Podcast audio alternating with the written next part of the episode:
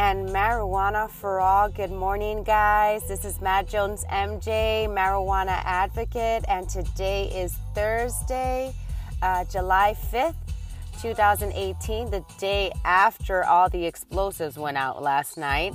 Um, this is your episode number 38. Thank you so much for tuning in. I thought I'd change it up a little bit and listen to some uh, Gorillaz El Mañana. So I hope you guys are enjoying the background music. Um, just wanted to let you guys know yesterday I followed my dose. Um, as I had told you on my show yesterday, that I have already figured out what dose works best for me. So it's about 2.25 grams per day. Um, that leaves me, you know, good throughout the whole day. I take it, you know, divided three times a day. So 0.7 gram, 0.75 grams of um, flower product three times a day because um, that's the only way that I go. But in any case, I just wanted to see how you guys were doing. Um, today I medicated with First 48. I'm out of what I usually use to um, medicate with. Um, alongside with my first 48 but in any case it was a um, this first 48 is a really really good strain it puts you where you need to be and um, obviously I purchased it at the uh, medical marijuana dispensary here, Curaleaf in Palm Harbor.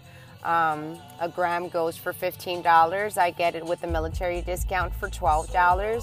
So, um, a very nice deep discount. And I really appreciate it because it does add up, especially when you are utilizing your medication um, as you are as you know it makes you feel better like you know the dose that makes you feel better which in my case is the 2.25 grams again if anybody has any questions on how to become um, a patient here in the state of florida I am a medical marijuana patient here in the state of Florida. I wouldn't mind helping you out. If you have any questions, concerns, doubts, or anything like that, just go ahead and let me know. If you see anything new at the dispensary that is pertaining to herb product and you don't know that you want to try it yet and you uh, would like to know if I tried it or if I will try it, yes, I will. Um, just go ahead and, and leave me a message and I will go ahead and and try the product out for you. Again, um, my go-to is only herb.